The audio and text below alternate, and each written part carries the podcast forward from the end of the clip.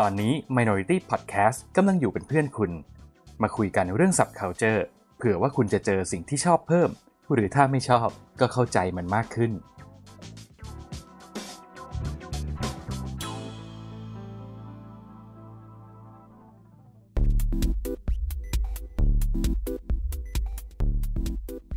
รายการ โดนตัวไหนมา เอ๊ะทำเสียงไม่เคยเหมือนเดิมเลย ไหนมึงลองดิ โดนตัวไหนมา เอองั้นเดี๋ยวใช้อันนี้ สวัสดีครับคุณผู้ฟังตอนนี้คุณกำลังอยู่กับรายการโดนตัวไหนมา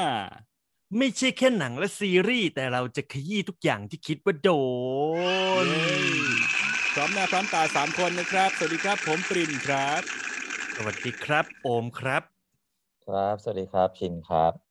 กลับมาพบกันเป็นเทคที่สอง ต้องบอกคุณผู้ฟังก่อนล่วงหน้าว่า จริง ๆ เราได้อัดเทคหนึ่งไปแล้วเมื่อวานนี้ แล้วก็ครับด้วยความที่เรามีเรื่องอัดอั้นตันใจอะนะเราก็ก็บ่นเรื่องความล้มเหลวของรัฐบาลบ่นเรื่องอืมการจัดการปัญหาที่มันไม่เข้าที่เข้าทางบ่นไปบ่นมาอ้าวไฟดับซะงั้นอืมของเขาแรงจริงๆอืมอืมอะสารภาพมาบ้านต้นเหตุบ้านไหนไฟดับ บ้านผมครับ อืม เป็นไงฝครับนตกหนักมากอืมก็เพื่อเป็นการพิสูจน์ว่ามันเป็นเหตุมันเป็นเรื่องฟ้าฝนและความขัดข้องทางไฟฟ้านะไม่ได้เกี่ยวกับอืมความเฮี้ยนของรัฐบาลหรืออะไรก็นั่โอ้นไงรถผ่านเลยนี่เห็นไหมเออเฮี้ยนนั่นจริงไงมอะเราจะมาลองเทคสองกันอีกที แล้วเราจะพยายามอืมทำให้ใกล้เคียงกับเทคหนึ่งที่สุด เราจะทำเหมือนเราไม่เคยคุยกันเรื่องนี้มาก่อนอืมอะ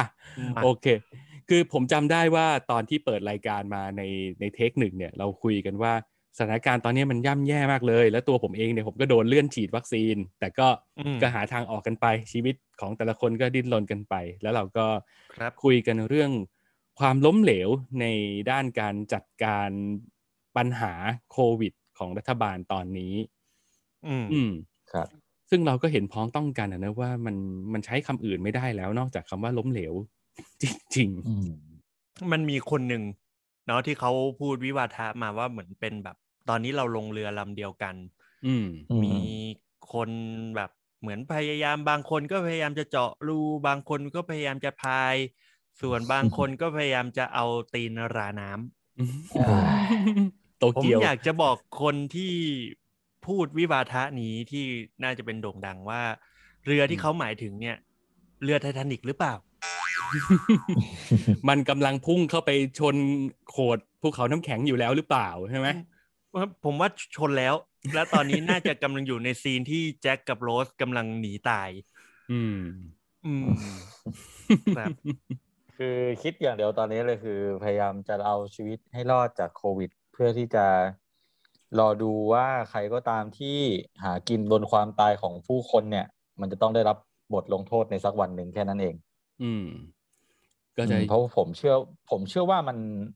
มันไม่มันมีอะไรที่มันไม่ชอบมาพากลหลายเรื่องอะ ยกตัวอย่างเช่น วัคซีนซีโนแวคที่ตอนนี้ก็มีข่าวว่ามีพยาบาลคนหนึ่งนะฉีดครบสองโดสแล้วก็ยังติดโควิดตายอยู่อืมทั้งทั้งที่เมื่อก่อนก็เคลมนักเคลมหนาว่ากันตายอืมฉีดไปเถอะ วัคซีนที่ดีที่สุดคือวัคซีนที่เรามี อืม เนี่ย ผมเลยรู้สึกว่า แล้วก็ยังตะบี้ตะบันในการเอาวัคซีนซีโนแวคเข้ามาอยู่ได้อะ ผมเลยรู้สึกว่าก็ยังจะสั่งเพิ่มมาอีกนต้งอะไรบางอย่างแน่อืมอะไรนักหนาอืมนั่นน่ะสิอืมคือหมอยงนี่แทบจะไม่ใช่หมอแล้วแทบจะเป็นเซลล์ซีโนแวคแล้วอะทุกวันเนี้ยอืมอืมอืมอืมส่วนใหญ่ที่ที่ทำท่าจะไม่รอดเนี่ยที่ประสบปัญหาได้รับผลกระทบก็คือ คนทำงานวงการบันเทิง คนทำงานฟรีแลนซ์คนทำงานในเมือง คนทำธุรกิจอืมกลางคืน ศิลปะต่างๆ โดนหมด เออ กลุ่มเนี้ยอืมเป็นกลุ่มที่ก็ต้องยืนยันอีกทีว่าเราก็เห็นใจเราเองก็เป็นส่วนหนึ่งในนั้น แล้วก็เราก็เอาใจช่วยทุกคน แล้วเราก็อยากให้ทุกคนอืมเอาใจช่วยเราด้วยอืมเออ ซึ่งอย่างอย่างอาชีพที่เป็นสายด้านบริการ อืมก็ก็ไม่รอด ก็ก็ลำบากน่ตกใจใช่เหมือนกัน อืม ก็เป็นกำลังใจให้ครับ ครับอืมสู้สู้กันต่อไปครับ แล้วก็ทำหน้าอืมที่ของตัวเองให้ดีที่สุด อย่างตอนนี้อืมที่เราก็ประวารณาตัวว่าเราเป็นสื่อนะแม้ว่าจะเป็นสื่อที่ไม่ได้มีพลังอะไรมากมาย แต่เราคิดว่าด้วยหน้าที่สื่อที่เรามีอยู่เราอะไรพึงพูดเราก็พูด ถ้าเกิดขัดใจคุณไปบ้างก็ขออภัยละกันนะครับอืมแล้วก็อีกอย่างหนึ่งเลยที่เราเราคุยกันไปเมื่อตอนเทคหนึ่งก็คือว่าคือมันมีปรากฏการณ์เรื่องของการไป call out การอืมเอ้ยไม่ใช่เราต้องใช้คำว่า เป็นการไปกดดันให้ศิลปินดาราเซเลบออกมา call out อืมอืม ซึ่งตรงเนี้ยเราว่ามันความเห็นส่วนตัวของพี่ละกัน พี่ก็จะรู้สึกว่าศิลปินดารา celebrity influencer ทั้งหลายแหล่เขาก็มีชีวิตของเขามีอาชีพการงาน มีสังคมที่เขาต้องดูแลอยู่ ถ้าเขาออกมา call out ได้อย่างที่ใจคุณอยากให้เป็น นั่นแสดงว่าเขาแฟร์มากๆ เราก็ต้อง respect กับสิ่งที่เขาตัดสินใจจะทำแต่ถ้าเกิดอืมเขาไม่ออกมา call out ให้คุณ หรือถ้าเกิดเขาเลือกที่จะอยู่เฉยๆ เราว่าเขาก็ไม่ผิดว่ะ อืม อืม เขามีสิทธิ์ที่จะปกป้องอะไรบางอย่างในในในความดูแลของเขาอะเออ แล้วเขาก็มีสิทธิ์ในการตัดสินใจ แล้วก็สิทธิเสรีภาพมันเป็นของทุกคน ถ้าเขาจะมีสำนึกหรือเขาไม่มีสำนึก มันก็เป็นสิทธิ์ของเขา เออ นะ เขาอาจจะไป call out ในวงเล็ก ๆ ของเขาแต่มันสร้างผลกระทบอะไรที่ใหญ่กว่า call out ผ่านโซเชียลมีเดียก็ได้ เราก็ไม่รู้หรอก อืม อืม ผมอยากจะนำเสนอแบบนี้ครับว่า ตอนเนี้ยคนที่ควรจะโดนกดดันให้ออกมา call out จริง ๆ เลยอะแล้วเขาแล้วเป็นหน้าที่ที่เขาจะต้องทำด้วยอะคือบรรดาสวอืมคือผมอยากให้พวกเราไปกดดันให้สวออกมา call out กัน คือเขาอ้างสิทธิเสรีภาพของเขาไม่ได้ด้วยนะ เพราะว่าเนี่ยมันคือหน้าที่ที่เขาต้องทำเขาอยู่ในอืมตำแหน่งนี้ตามรัฐธรรมนูญที่กำหนดให้เขามีแล้วเนี่ย เขาต้องทำหน้าที่ควบคุมประสิทธิภาพการทำงานของรัฐบาลอะ เขาต้องตรวจสอบอะอืมแล้วเขาเป็นคนยกมืออนุมัติ รัฐบาลชุดนี้ เอานายกคนนี้ด้วยอะ เพราะฉะนั้นอืมเป็นหน้าที่สวที่ต้องออกมา call out สำหรับพี่นะ ตอนนี้พี่คิดว่าอย่างนั้น แล้วก็ เห็นว่ามีคนออกมาพูดบ้างแล้วออกมาทำบ้างแล้ว ซึ่งอันนั้นเราขอบคุณ เรารู้สึกว่าโอเค คุณตระหนักถึงหน้าที่ที่คุณมีอยู่ แต่ว่าแหมก็มีกันตั้งสองร้อยกว่าคน น่าจะมีเสียงที่ดังกว่านี้มั้งอยากให้ออกมาพูดกันเยอะ อย่างที่เราเคยได้ยินมาว่าการกระทำมันเสียงดังกว่าคำพูดอะนะๆอืมก็ยังจะคงมีแบบใส่สูทอยู่บ้านนั่งทำงานหน้ารูปปิดทองหลังพระเอออันนั้นไม่นับเลยการอันนั้น อันนั้นทีมพีอาร์แม่งประสาทแดก การไปยืนตากฝนรับผู้ป่วยโควิดหน้าบ้านอืมอะไรแบบเนี้ยอืมอืมผมรู้สึกว่ามันหลอกได้เฉพาะกับคนบางกลุ่มเท่านั้นแหละ อย่าอืมพยายามทำเลย ยิ่งทำยิ่งดูเป็นตัวตลกในสายตาคนอื่นเขาอืมผมว่าทางที่ถูกที่ควรตอนเนี้ยคือกล้าที่จะยอมรับคือถ้าทำไม่เป็นก็ออกไปเลย ให้คนที่เขาเป็นนะมาทำอืม ครับ อืม มันไม่ใช่เรื่องของการแบบ ทู่ซีเสียไม่ได้แล้วอะครับ คืออมคุณจะรับผิดชอบครอบครัวที่เขาสูญเสียยังไงอะอืมจะทำหน้าอย่างไงกับพวกเขาอะ ในที่ในขณะที่คุณก็เป็นคนที่มีส่วนรับผิดชอบเต็มๆอะในการบริหารจัดการ ซึ่งถามว่ามันวิกฤตไหมมันวิกฤตใช่แหละ แต่มันวิกฤตมาสองปีแล้วไง มันมีอืมเวลาให้คุณเตรียมตัวตั้งเยอะ อืมเออ ไปติดอะไรคิดูว่าไปติดตรงไหน เออไปติดตรงไหนทำไมอืมทำให้เป็นก็ต้องออกไปสิอืมคือคิดง่าย ๆ ว่าในฐานะ ถ้าเกิดเราเป็นพนักงานบริษัทเอกชนน่ะอืมอืมคุณทำตัวงี่เง่าทำตัวทำแต่ปัญหามาสองอืมปีอะใครเขาจะเก็บคุณไว้วะอืมเออ อันนี้คุณเหมือนว่าคุณลอยตัว คุณรู้อยู่แล้วว่า เออ เอาคุณออกไปได้ ก็ลองมาไล่ดูสิ เออ เนี่ยอืมก็เขาก็เคยพูดแต่อืมสุดท้ายก็พ อพังแล้วก็ไม่เห็นจะกล้ายืดอกรับผิดชอบอะไรบางอย่างสักอย่าง อืม ก็นี่แหละคือเหตุผลว่าทำไมพี่ถึงนำเสนอไอเดียว่าเราไปให้สวคอเอากันไหม เพราะอะไรวะเพราะว่าในวันนี้เนี่ยถ้าเกิดเราเราโยนโจทย์ไปให้นายกนะ ว่าลุงลาออกเถอะ ลุงให้คนที่ทำได้มาทำดีกว่า ลุงลาออกเถอะ สิ่งที่ตามมาคืออะไร ถ้าเขาบ้าจี้ลาออกจริง ๆ นะ มันจะเกิดสุญญากาศทางการเมือง แล้วอืมแน่นอนมันยังไม่เกิดการเลือกตั้งใหม่แน่นอนเว้ยรัฐธรรมนูญชุดนี้ยังต้องใช้อยู่แน่นอน ดีที่สุดมันก็คือมันจะเกิดการเอาสสที่เราเลือกตั้งกันเข้าไปแล้วเนี่ย ในสภาเนี่ยมาเขย่าแล้วก็มาโหวตกันใหม่ ว่าจะเอาใครเป็นนายก หรือจะเอารัฐบาลชุดไหนยังไงต่อไปอืมคนที่มีบทบาทตรงนั้นก็สวไงอืมสวก็ต้องมานั่งโหวตใหมาอีกที อืม นั่นแหละ แล้วถ้าเกิดเราไม่คอเอา ถ้าเกิดเราไม่กดดันไปที่สวสวเขาก็จะเลือกแบบเดิม อืม อืม เพราะฉะนั้นปัญหาแต่มันแก้ไม่จบ อืม มันก็ในในข้อแม้ว่าสมมุติ คุณโอมเป็นสวที่ผมเองก็เป็นเพื่อนกันมาแต่อ้อนแต่ออกแล้วผมก็อยู่ดีๆผมก็ให้คุณโอมมาเป็นสวเนี่ยอืมคุณโอมกล้าที่จะมาพูดอะไรไม่ดีให้ผมฟังเหรออืมบ้าใครเขาจะทำบ้าหรือเปล่า เพื่อนกันคือเขาไม่หักหลังกันอืมตอนนี้เนี่ย มันต้องโยนมันต้องโยนเผือกไปให้สวเว้ยเพราะว่าคนที่มีอำนาจที่จะคานกับรัฐบาลได้อะจริง ๆ แล้วมันคือสวนั่นแหละ คืออาจจะต่างตอบแทนกันหรืออะไรก็แล้วแต่นะ แต่ว่าในวันเนี้ยถ้าเรารู้ตัวว่าไอหมาที่เราเกาะอยู่มันเลือดมันไม่อุ่นเหมือนเดิมแล้วอะนะแต่เราเป็นเห็บฉลาดเราก็ต้องกระโดดหนีอะอืม สิ่งที่จะเกิดขึ้นตามมาคือ ถ้าเกิดรัฐบาลชุดนี้มันไปต่อไม่รอดจริง ๆ แล้วมันเกิดการเปลี่ยนแปลงทางการเมืองเนี่ยเอ่อสวก็จะซวยไปด้วย ในขณะเดียวกัน ถ้าไถจนรัฐบาลชุดนี้อยู่จนครบวาระจริง ๆ แล้ว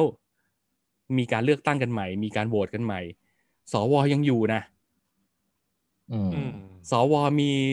สวมีอายุยาวนานกว่ารัฐบาลนะ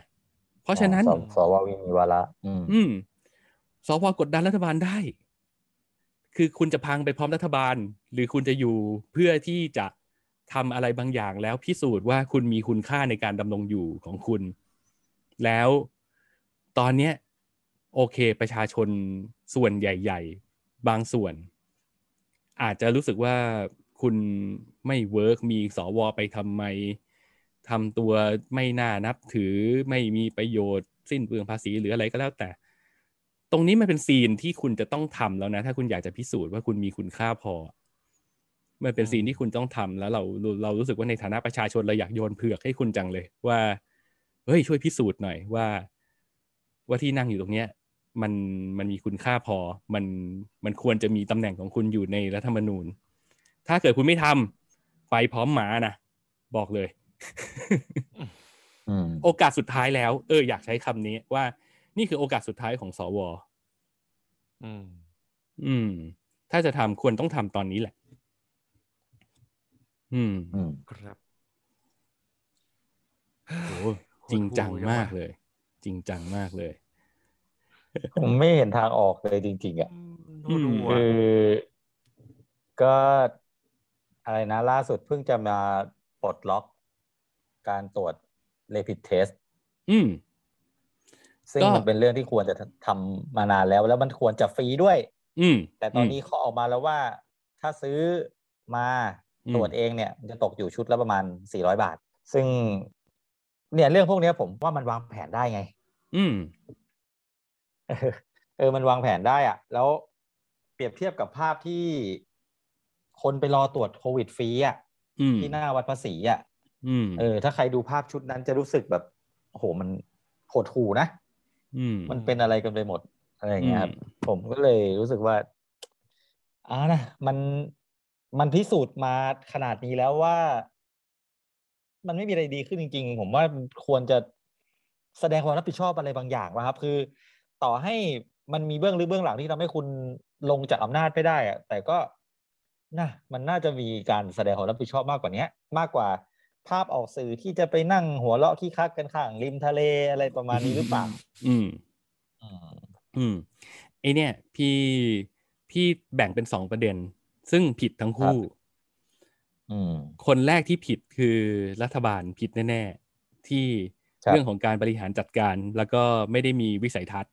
แล้วก็ไม่เท่าครับทันโลก ไม่เท่าทันเทคโนโลยีอืมไม่เท่าทันสภาวะวิกฤตที่เรากำลังเผชิญอยู่ ครับ และความผิดที่สำคัญร้ายแรงมากๆอีกอย่างหนึ่งเลยก็คือมันเป็นสิ่งที่เราเคยคุยกันไปแล้วแหละคือเขาปฏิรูประบบราชการไม่สำเร็จอืมอืมเพราะว่าตัวละครตัวที่สองที่พี่รู้สึกว่าต้องต้องแบกรับความผิดนี้ไปด้วยคือระบบราชการ ครับ อืม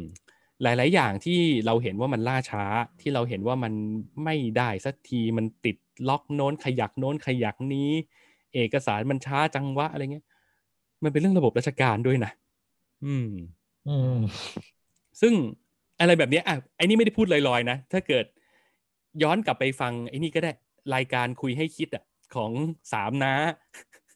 ของอืมอาจารย์วีระคุณสุทธิชัยหยุ่นแล้วก็คุณวิสุทธ์คงวชรพงศ์เออสามคนอืมเขาก็คุยกันเรื่องนี้ว่า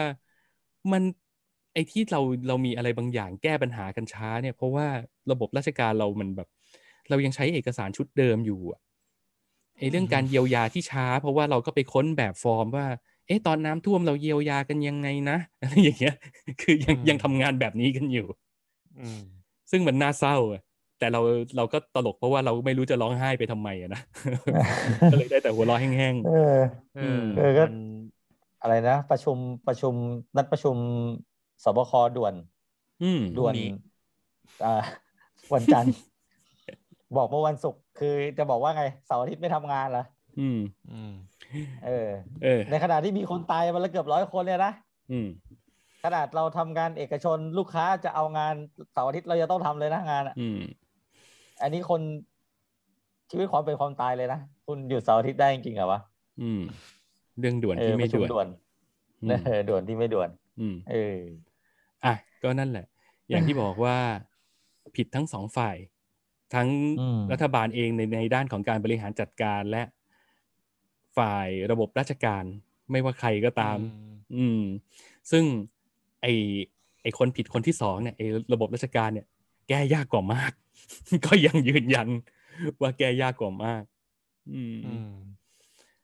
พูดได้ก็พูดครับ อะไรที่เรารู้สึกว่าเราควรพูดเราก็พูด อย่างน้อย เผื่อว่ามีใครที่มีอำนาจตัดสินใจ หลงเข้ามาฟังก็จะได้แบบ เออสะกิดกันหน่อยว่า แก้ได้ก็แก้กันเถอะ อะไรแบบเนี้ยอืม อืม เพราะว่าถ้าเกิดเรา ถ้าเกิดเราแก้ก๊อกระบบราชการได้เนี่ย เราเปลี่ยนรัฐบาลไปเราจะสบายใจขึ้นเผลอเผลออืมเผลอเผลอๆต่อให้สวโหวตรัฐบาลชุดเดิมเข้ามาเนี่ยมันอาจจะยังดีขึ้นกว่าเดิมด้วยซ้ำถ้าแก้ระบบราชการ อืมอืมจ้ะก็ ไม่รู้จะปลอบโยนยังไง แต่ว่าอ่าเอาเป็นว่าในมุมมองของพี่แล้วกันพี่นำเสนอว่าหน้าตาของปัญหามันเป็นอย่างเนี้ย อืม อืม เราถ้าเรารู้ว่าเรากำลังเผชิญกับอะไรอยู่แล้ว อย่างน้อยเราอาจจะพอมีความหวังขึ้นมาบ้าง ไม่อยากให้รู้สึกสิ้นหวังกันจนหมดพลังชีวิต แล้วก็ แล้วก็เหนื่อยหน่ายอะ เพราะว่าเราเห็นคนฆ่าตัวตายเยอะ แล้วเรา เออ แล้วเรารู้สึกว่า เราไม่อยากให้มันเกิดขึ้น คุณอืมคุณหาแรงผลักดันอะไรบางอย่างในชีวิตให้คุณดำเนินชีวิตต่อกันไป มันยังดีกว่า คือทำอย่างที่คุณทิมพิธาบอกก็ได้ว่าจะมีชีวิตอยู่ต่อไปเพื่อดูความชิบหายของพวกคุณที่ทำให้ประเทศชาติล่มจมเลยคืออมเอาสิ่งนั้นมาเป็นแรงผลักดันในชีวิตเราก็ได้ หรือจะอยู่เพื่อมุ่งหน้าแก้ปัญหาด้วยตัวเราเอง หรือจะอยู่เพื่อ เราอย่างน้อยเราดูแลวงวานเล็ก ๆ ของเราให้มันเอาตัวรอดต่อไปให้ได้ว่าอะไรก็แล้วแต่ ขอให้มันเป็นพลังชีวิตให้ผลักดันให้เราอยู่ต่อไป เพราะเพราะเรารู้สึกว่าถ้าถ้าเกิดเราทับถมกันด้วยความสิ้นหวังความเครียดกันไปเรื่อยๆเนี่ย พี่ไม่อยากเป็นส่วนหนึ่งที่ ที่ทำให้มันมันมืดหม่นไปกว่านี้ แล้วเรารู้สึกว่ามันมีคนอืมฆ่าตัวตายในช่วงนี้เยอะเกินไปแล้ว อืม อืมอืม ครับ อืม ก็อะอืมเป็นกำลังใจให้ทุกคน อืม ยังไงก็รู้ว่ามันยาก แต่ว่าพยายามมีความหวังกันหน่อย อย่างน้อยเรารู้ว่าเรากำลังสู้อยู่กับอะไร อืม นะจ๊ะจ้ะอย่าเศร้าเลย วันนี้มาแบบเศร้าๆเลยโอ้โหตึงเลยอะอืมอย่างน้อย อย่างน้อยเทป อย่างน้อยเทคสองที่เราอัดกันเนี่ย มันก็ไฟไม่ดับนะ อืมเฮ้ยอยากให้ไฟดับอีกรอบจังเลยเนี่ยอ่ามาอะอะมามาเข้ามีเรื่องใครไปโดนอะไรกว่ามาบ้างครับ ครับ อมโดนมาหนึ่งซีรีส์อืมเอ้ยแล้วก็ถ้าสมมุติว่าอย่างที่เราพูดกันคือตอนนี้มันมีคนที่กำลัง สิ้นหวังแล้วก็อืมท้อแท้เนาะครับครับ เรามาพลิกวิกฤตให้เป็นโอกาสแบบผู้ชายคนนี้กันดีกว่า เฮ้ย ยังไง กับเรื่อง The Naked Director โอ้โห หนังโอ้โหเติมไฟพลังชีวิตเลยนะ โอ้โห ไม่ธรรมดา ทั้งอืมสองซีซั่นขอบอกเลยว่าที่สุดของแจ้มากอืมวันนี้รวบตึงอืมสองซีซั่นเลยเหรอะๆแอ้สองซีซั่นเลย โอเค ครัอะบคุณชินครับ ผมโดนมาหนึ่งสารคดีชุดทาง Netflix ครับผม ครับอืมครับ นั่นนั่ก็นคือเรื่อง How to be a Thailand โอ้โหนี่ก็จัดหนักอีกแล้ว โอเค เกือบดูเหมือนกัน ครับผม อืม อืม อะ โอเค งั้นวันนี้เราก็ Netflix ล้วน พี่ครับมีมาสอง ครับ เป็นสารคดีหนึ่งครับ แต่ว่าครับไม่ใช่ How to be a Tyrant แต่ว่าเป็นสารคดีเกี่ยวกับวงการเพลงที่ชื่อว่า This is Pop เฮ้ย อืมอืมเออผมยังไม่ได้ดูเลยผมอยากดูมากอันเนี้ย เอ้ย เจ๋งอืมอ่า แล้วก็มีอืมอีกหนึ่งหนังทาง Netflix ครับเช่นกัน ชื่อเรื่องครับว่า Den of Thieves อ่าตอนนี้เดี๋ยวน่าจะตีติดอยู่ในอืมชาร์ตอยู่แบบ กลางกลางอืมค่อนปลายปลายๆมั้งอันดับเจ็ดอันดับแปดอะไรเงี้ย อืครับม โอเคอืมเดี๋ยวยกหน้าที่การลำดับความสำคัญให้คุณโอม ครับ เอาเอาของผมก่อนไหมครับเอาผมของเฮียสั้นๆก่อนสิ เพราะของเฮียมีสองอ่าเดี๋ยวผมสลับก็ได้อาก็เป็น เอออมของผมสั้ก็นนิขดองเดียวเฮียของเฮียก่อน แล้วค่อยมาของของชินไง เวลาคุยอะไรกันอย่างนี้มันดูน่าเกลียดเหมือนกันนะ ของผมสั้นของผมยาวอะไรเงี้ยอืมเออจะมาขิงอะไรกันตรงนี้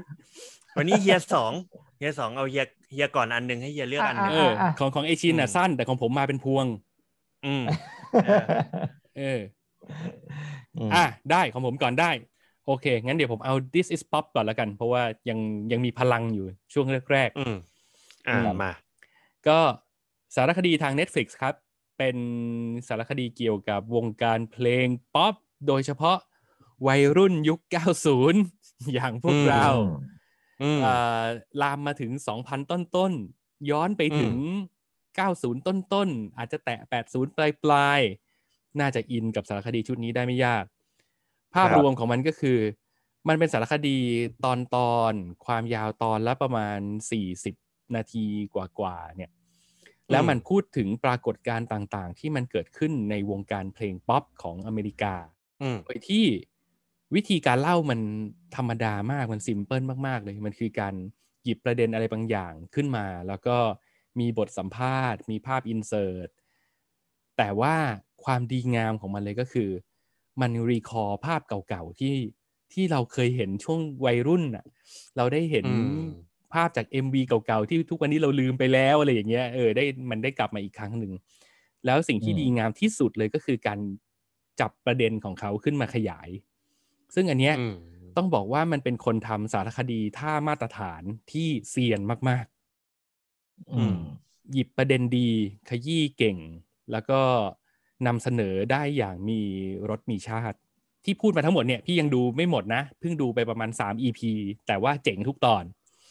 อย่างอืม EP แรกเนี่ยมันว่าด้วยเรื่องของปรากฏการณ์วง Boys to Men ซึ่งมันเป็นวงที่โอ้พี่รักมากในช่วงวัยรุ่น คือมีโอ้โหอิทธิพลกับกูจนถึงทุกวันเนี้ยคืออมมีอิทธิพลกับบุคลิกการแต่งตัวแม้กระทั่งท่าเดินอะไรอย่างเงี้ย ซึ่งหลาย ๆ อย่างพี่ก็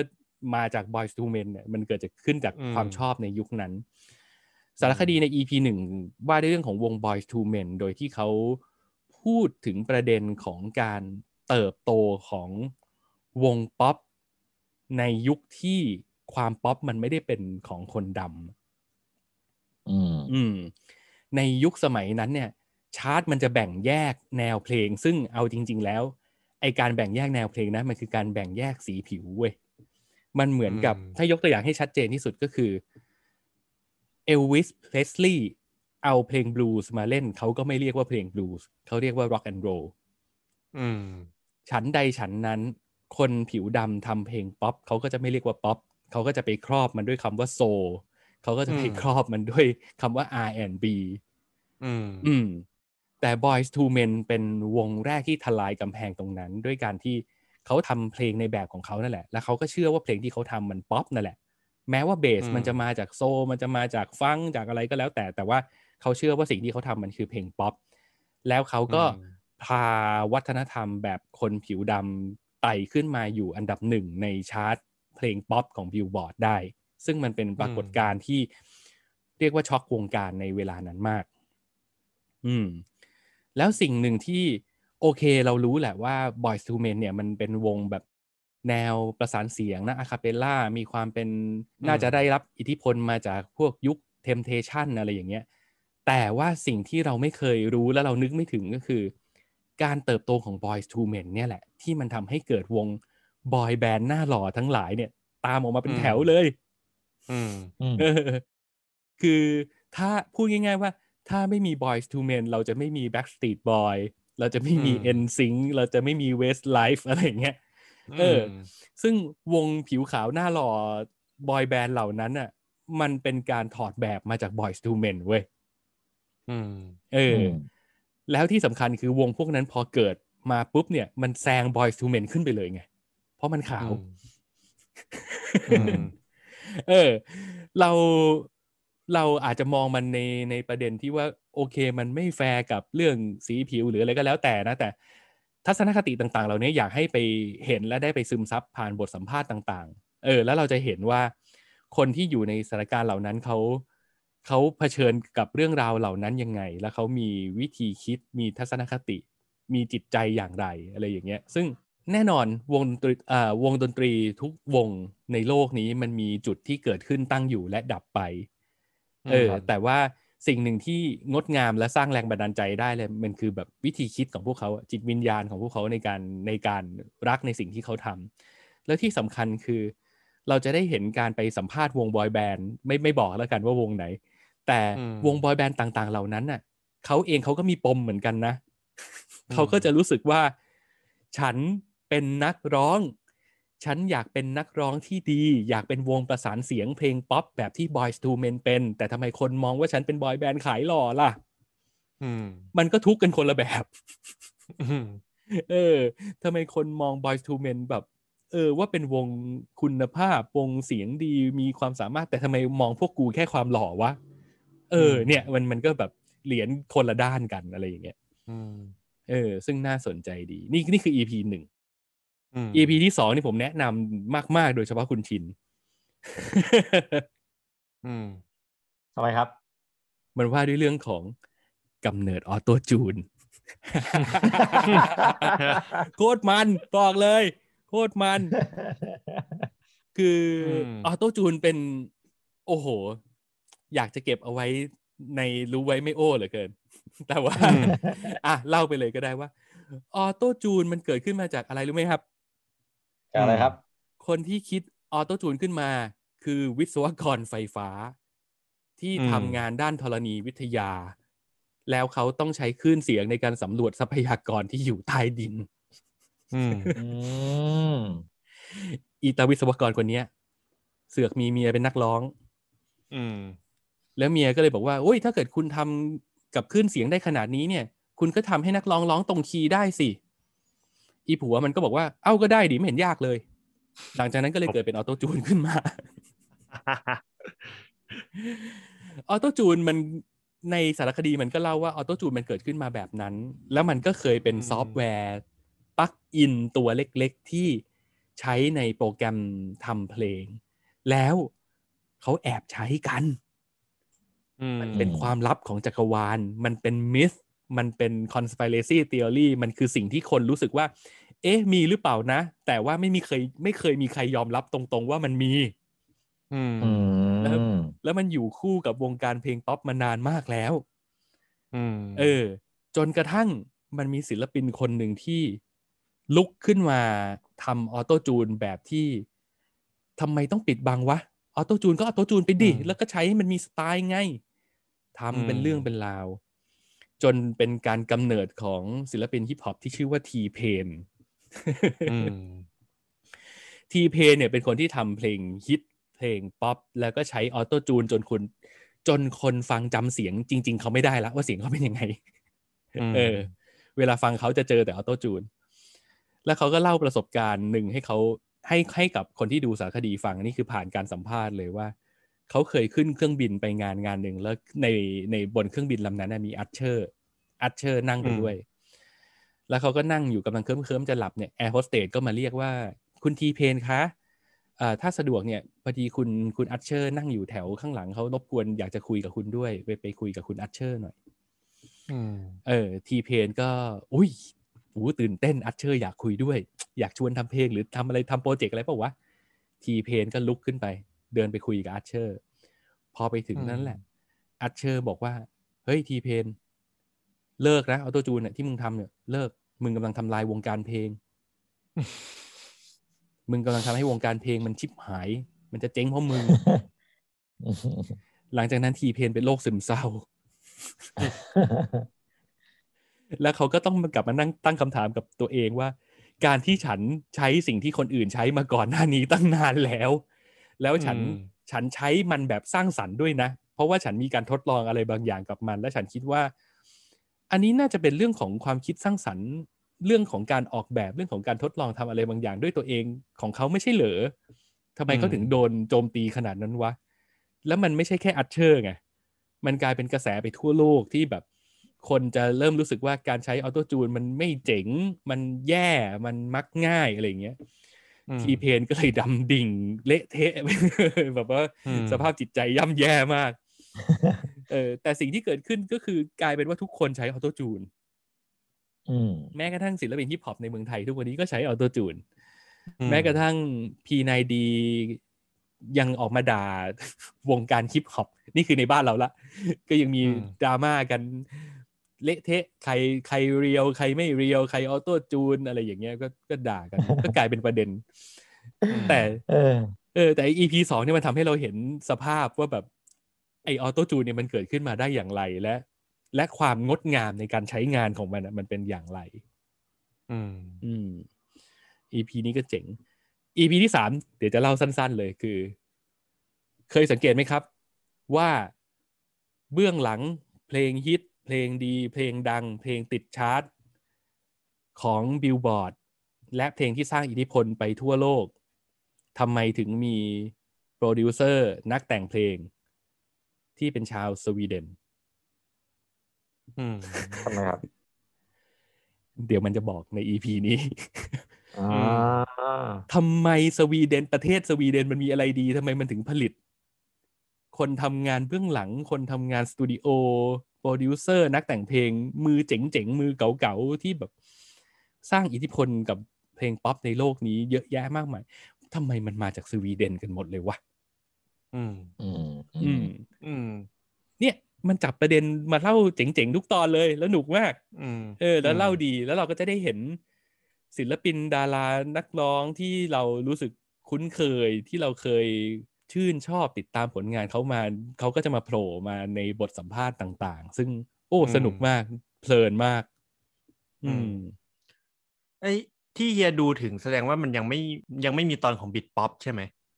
อ่า จริง ๆ มันมีแล้วแต่พี่ยังดูไม่ถึง อืมอ่าเอออยากดูมาก อันเนี้ย ตอนเนี้ยโอเอซิมันจะพูดถึง Oasis เอ้ยไม่ใช่ U2 วง Blur เออ Blur ที่ Song Two วง Blur เอออืมวง Blur Oasis อะไรอย่างเงี้ย อืมอยากดูมากอันเนี้ยเออเจ๋งเจ๋งอันนี้แล้วอืมแล้วไม่เครียดด้วยนะ ดูสบายๆมันเล่าด้วยท่าทีแบบสบายๆแล้วก็อืมคนเล่ามันช่างคิดอะ อืม อืม เจ๋งดิ รู้สึกว่าอืมถ้ามีโอกาสก็อยากทำสารคดีแบบนี้เหมือนกันนะ น่าจะสนุก อืม อืม อืม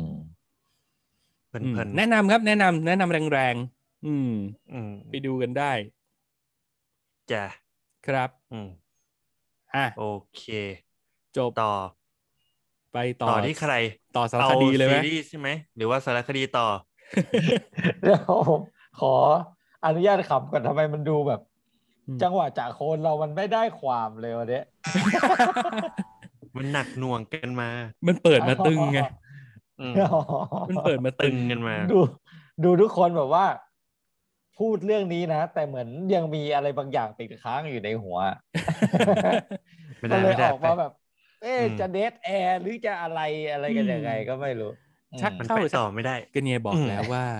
เราย้ายหน่วยกิจไปทำรายการการเมืองไปเลยจิมจะได้ไม่ต้องมาแบบมาตีกันอยู่ในหัวตอนนี้ อ่าอ่าอ่าอ่าเดี๋ยวต่อด้วยผมก็ได้ อ่าอะอ่ามันจะได้การเมืองไปเลย เออมันไม่ยาวมาก อันนี้ไม่ใช่การเมืองนะของผมเป็นสารคดีบันเทิงอ๋อมีไว้เพื่อการเรียนรู้ครับ อืมครับก็มันเป็นเรื่องไกลตัวเราแหละ ประเทศไทยไม่น่าจะเคยใกล้เคียงอะไรเรื่องพวกนี้หรอก แต่เดี๋ยวอืมผมจะลองเล่าให้ฟัง ครับ ครับ ก็ที่ผมไปโดนมาก็คือสารคดีชุด ชื่อเรื่องว่า how to become a Thailand อืมอืมหรือมีชื่อไทยว่า เส้นทางสู่ทรราชอืมอืมลุงหนวดจิ๋ม อืม อ่า เป็นเส้นทางสู่ทรราชก็คือ สารคดีชุดนี้เขาจะทำเหมือนกับว่าอ้อลืมบอกไปเลยสิ่งที่สำคัญที่สุด ผมเซอร์ไพรส์มากนะ ตอนที่ผมรู้ว่าใครเป็นคนทำและเป็นคนพากย์เสียงสารคดีชุดนี้ใครนั่นครับคือคุณ อ่า ผมจำชื่อนักแสดงไม่ได้ แต่ผมว่าคุณโอมกับเคียร์น่าจะช่วยผมได้คือคนที่เล่นเป็น Tyrion Lannister อ๋อ คุณ Peter Dinklage Peter Peter Dinklage ใช่อืม Peter Dinklage เป็นคนทำอืมเฮ้ยเหมาะนะเหมาะเหมาะเหมาะอืมอืมอืมอ่าแล้ว อะทีนี้สารคดีชุดนี้มันจะว่าด้วยเรื่องของตำราหนึ่งเล่ม โดยที่อ่าคนสร้างเนี่ยเขาก็จะสื่อสารกับเราเหมือนกับว่า โอเค ถ้าคุณเปิดดูสารคดีชุดเนี้ย แปลว่าคุณกำลังอยากจะเป็นทรราชใช่ไหมอืมอ่าเออ ที่น่าสนใจเฮ้ยคำนี้ไม่เคยได้ยินมาก่อนเลย มันมันแปลว่าอะไรล่ะทรราชเนี่ยอ่ามันก็บอกแล้วมันไกลตัวอืมเดี๋ยวคุณยิ่งฟังคุณจะยิ่งรู้ว่ามันไกลตัวอืมคุณค่อยๆฟังผมก่อน ครับอะอะโอเค เขาจะถามเราว่า โอเค ถ้าคุณเปิดดูเนี่ยแปลว่าคุณอยากเป็นทอร่าใช่ไหมโอเคอืมคุณมาถูกทางแล้วอืมเพราะว่าตอนเนี้ยเรามีตำราหนึ่งเล่มอืมโดยไอ้ตำราเล่มเนี้ย มันก็จะถูกถ่ายด้วยแบบเลนส์ probe อะ อ่าอ่ามันจะอธิบายยังไงดีอะเคียเคยเห็นเลนส์ที่มันเป็นเลนส์ macro แล้วมันตัวยาวๆไหมที่อ่าเขาจะเอาไว้ถ่ายอ่าช็อตอ่าพวกแบบทะลุเข้าไปในผักทะลุเข้าไปในอืมหนังสือช็อตอ่าทะลุทะลวงอืมอืมใช่หนังสือเล่มเนี้ยมันก็จะถูกถ่ายด้วยเลนส์ probe ตลอดเวลาอืมแล้วมันจะถูกสมมุติขึ้นมาว่าเนี่ยเนี่ยแหละคือตำราสำหรับใครก็ตามที่อยากเป็นทรราชเนี่ย อ่านเล่มเนี้ยรับรองว่าคุณได้เป็นทรราชสมใจแน่นอนอะขยายอืมความนิดนึงภาพจากไอเลนโทรปเนี่ยมันจะให้ ความรู้สึกเหมือนเราเป็นมดที่เดินอยู่บนหนังสือเล่มนั้นอะไรอย่างเงี้ยป่ะอืมใช่ประมาณนั้นเลยอ่าใช่ครับ เราจะเห็นใช่ตัวหนังสือประมาณนั้นตัวเบ้งเบ้งเบ้งอืมใจแบบสอดเข้าไปอะไรอย่างเงี้ยมอ่าอืมครับซึ่งซึ่งนี่ก็คือหนึ่งในข้อดีแล้วก็คือการเลือกใช้เลนส์โพรบมา มาทำหน้าที่ตรงเนี้ยมันรู้สึกว่ามันทรงพลังมันเหมือนกับเราได้เข้าไปในหนังสือแล้วมันจริง ๆ อืมอืมอืมอะทีนี้สารคดีชุดเนี้ยมันจะประกอบขึ้นมาด้วยตอนทั้งหมดหกตอนด้วยกัน ครับ ก็คืออมันจะค่อยๆ ไล่ระดับไปว่า โอเค เราจะมาแกะสูตรสำเร็จของเผด็จการที่เป็นทรราชทั่วโลกที่ที่มันแบบว่าสามารถสร้างประวัติศาสตร์ แล้วทำให้ชื่อของมันเนี่ย ถูกกล่าวขานไปทั่วโลกได้กันครับอืมยกตัวอย่างเช่น ตอนที่หนึ่งมีชื่อตอนว่ายึดอำนาจ อืม อืมอืมโดยไม่ที่คุ้นตัวหลัก ไม่คุ้นไม่โดคุ้ยนที่ตัวหลักตัวหลักเนี่ย ในตอนยึดอำนาจเนี่ยเขาจะเอาอ่าอดอล์ฟฮิตเลอร์ขึ้นมาเล่าอืมอืมอ่าหลักๆ เนี่ย ง่าย ๆ มันก็คือมันเหมือนกับสารคดีชุดเนี้ยมันจะชวนเรามาถอดสูตรว่าไอ้ทรราชแต่ละคนเนี่ยมันมีสูตรสำเร็จของมันนะเว้ยอืมอืมถึงแม้ว่าตอนแรกตอนยึดอำนาจเนี่ย มันจะใช้ฮิตเลอร์เป็นตัวดำเนินเรื่องหลักเนี่ย แต่มันก็จะเอาสิ่งที่เหมือนกันของทรราชคนอื่นเนี่ย มาเล่าควบคู่ไปด้วย อืมอืมอืมโดยที่ความเจ๋งอีกอย่างหนึ่งของสารคดีชุดเนี้ยคือ ทุกบทบาทสมมุติเนี่ย มันทำเป็นการ์ตูนอะซึ่งเป็นการ์ตูนดีๆลายเส้น comic เลยอะอ่ามาทำเป็นบทบาทสมมุติ มาเล่าให้เราฟังว่าอย่างอดอล์ฟฮิตเลอร์เนี่ย อ่าที่มาที่ไปก่อนที่มันจะขึ้นมายึดอำนาจเนี่ย มันคืออะไรมันคือใครมาก่อน เราก็จะได้รู้ว่าอ๋อฮิตเลอร์มันเป็นแค่ทหารคนหนึ่งนะที่อยู่ดีๆ วันหนึ่งอยู่ในสนามเพลาะระหว่างรบเนี่ย มันก็นิมิตขึ้นมาว่ามันได้ยินเสียงกระซิบของพระเจ้าอืมสั่งการอะไรบางอย่างมันทำให้มันรอดชีวิตมาได้อืมแล้วมันก็ไปจับพัดจับผูอ่าหลังหลังจากจบทหารก็มาเป็นจิตรกรคนหนึ่งที่ก็ตกอัพ ไม่ได้มีงานทางด้านศิลปะที่ดีเด่นอะไรอือืมมจจนกระทั่งไปได้งานเป็นหน่วยสืบข่าวกรอง ซึ่งงานแรกของเขาเนี่ย ได้รับหน้าที่ให้ไปอ่าฟังการอภิปราย ของกลุ่มคนที่คิดว่าจะอาจจะมีแนวโน้มที่จะเกิดความรุนแรงอะไรอย่างเงี้ย อืม อืม แต่พอฮิตเลอร์มันไปเนี่ย มันก็อย่างที่เรารู้กันดีว่าฮิตเลอร์เนี่ยจุดแข็งของเขาคือการปาฐกถา อืมอืมการพูดปลุกใจ การพูด อืม อ่า คือฮิตเลอร์เนี่ยก็ไปแล้วก็ไม่ได้ได้ไม่ได้นั่งนั่งฟังอย่างเดียว คืออดไม่ได้ก็ต้องขึ้นไปพูด พอทีนี้อืมพอขึ้นไปพูดปุ๊บด้วยพลังด้วยวาทศิลป์ของเขาเนี่ย มันก็ปลุกเร้าคนในบาร์นั้นได้ หลังจากนั้นฮิตเลอร์มันก็เหมือนรู้ตัวเองว่าโอเค กูเก่งเรื่องอะไร กูอืมกูเก่งเรื่องของการเอาความโกรธเกรี้ยวของกูออกมา อืมแล้วก็ดึงคนอื่นเข้ามาเป็นพวกอืมมาถึงตรงนี้นี่ไม่รู้แล้วว่าทหารพูดเก่งกับทหารพูดไม่เก่งอันไหนทำชิบหายกว่ากันนะอืมเราเราลองไปฟังทหารพูดเก่งก่อนดีกว่าอืมเออ เอาอย่างนี้คือผมดูแล้วเนี่ย ผมดูจบทั้งหมดหกตอนเนี่ยอะเดี๋ยวผมจะเล่าให้ฟังในหกตอนเนี้ยมันแบ่งเป็นยึดอำนาจ อืมถูกเล่าด้วยอ่าอดอล์ฟฮิตเลอร์อืมอืมตอนที่สองคือกำจัดศัตรูอืมอีดีอามินกำจัดมินศัตรูอะเนี่ยกำจัดศัตรูตัวหลักก็คือซัดดัมฮุสเซนอืมอ๋อซัดดัมปกครองด้วยความกลัว อืมอืมอีดีอามิน แห่งอูกันดาอ่าครับตัวนี้มันอ่าแสบอืมเออจำกัดความจริง อืมอืม จำกัดความจริงก็คือ บิดเบือนสื่อปิดกั้นเสรีภาพสื่อทุกอย่างทุกประตู อืมอันเนี้ยจะขึ้นต้นถูกด้วยดำตัวเนิน P เรื่องด้วย อ่าผิด อันนี้ขึ้นต้นด้วยตัวเจ ตัวพีอะไรล่ะ เจนี่เจนี่คือโจอ่าอ่าอ๋อไม่ใช่ไบเดนโจเซฟโจเซฟสตาลินอ่าคนละโจกับเรือรั่วอ่าอืมอ่าอ่าอ่าตอนที่ห้าคือ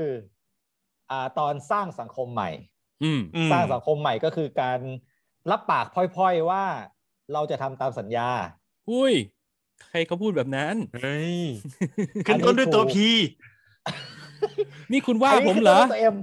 มั่วผมผมก็ขึ้นต้นด้วยตัวพีเหมือนกันนะผมก็ขึ้นต้นด้วยตัวพีอืมตอนนี้ตอนนี้จะถูกดำเนินเรื่องหลักโดยมูฮัมหมัดกัดดาฟีอืโอ้มโหแต่ละดาคฟีนกัดเนาะดาฟีโอ้โหอืมเลือกตัวพีกๆกว่าทั้งนั้นอืมอืมสุดท้ายเนี่ย ตอนที่หกคือ อยู่ค้ำฟ้าทำยังไงก็ได้ให้อำนาจอยู่กับตัวเองนานที่สุด อืมโอ้โหขึ้นต้นด้วย อันนี้คือตัวตัวเค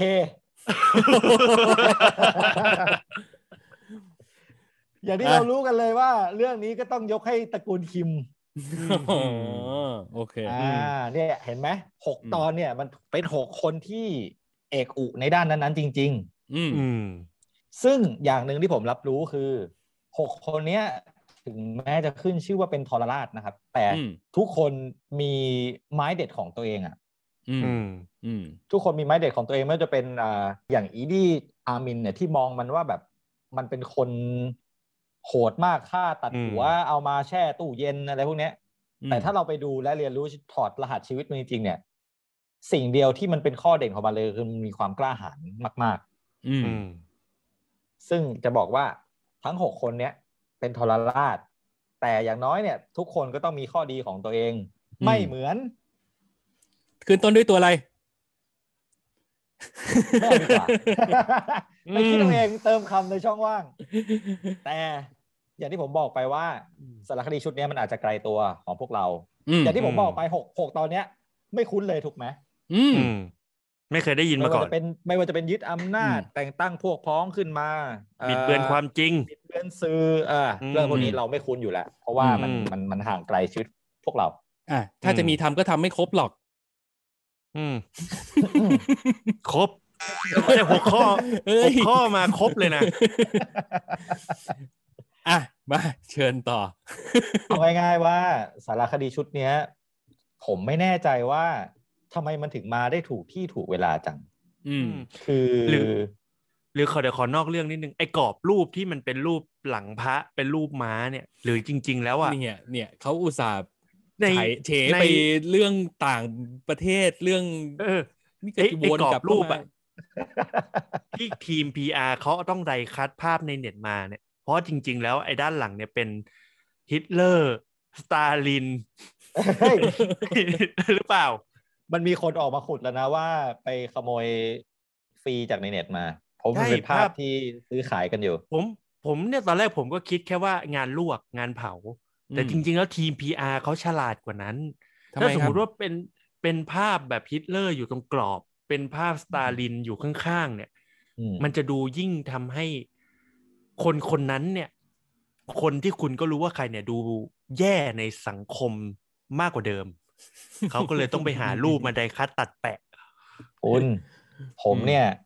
ท้อแท้ตั้งแต่มีข่าวว่าอืมไปปรึกษาพรรคคอมมิวนิสต์จีนแล้วว่าวิธีแก้จนคืออะไรอะอืมท้อมากอืมผมพูดเลยอืมก็เขาก็ยังดีอ๋อเขายังไปเขายังไปถามจีนโถอืมดีกว่าเขาถามเกาหลีเหนือไหมล่ะเอออะโอเคเออทีนี้ผมจะบอกว่า อ่าค้างกันอยู่ตรงที่ว่า ผมไม่แน่ใจว่า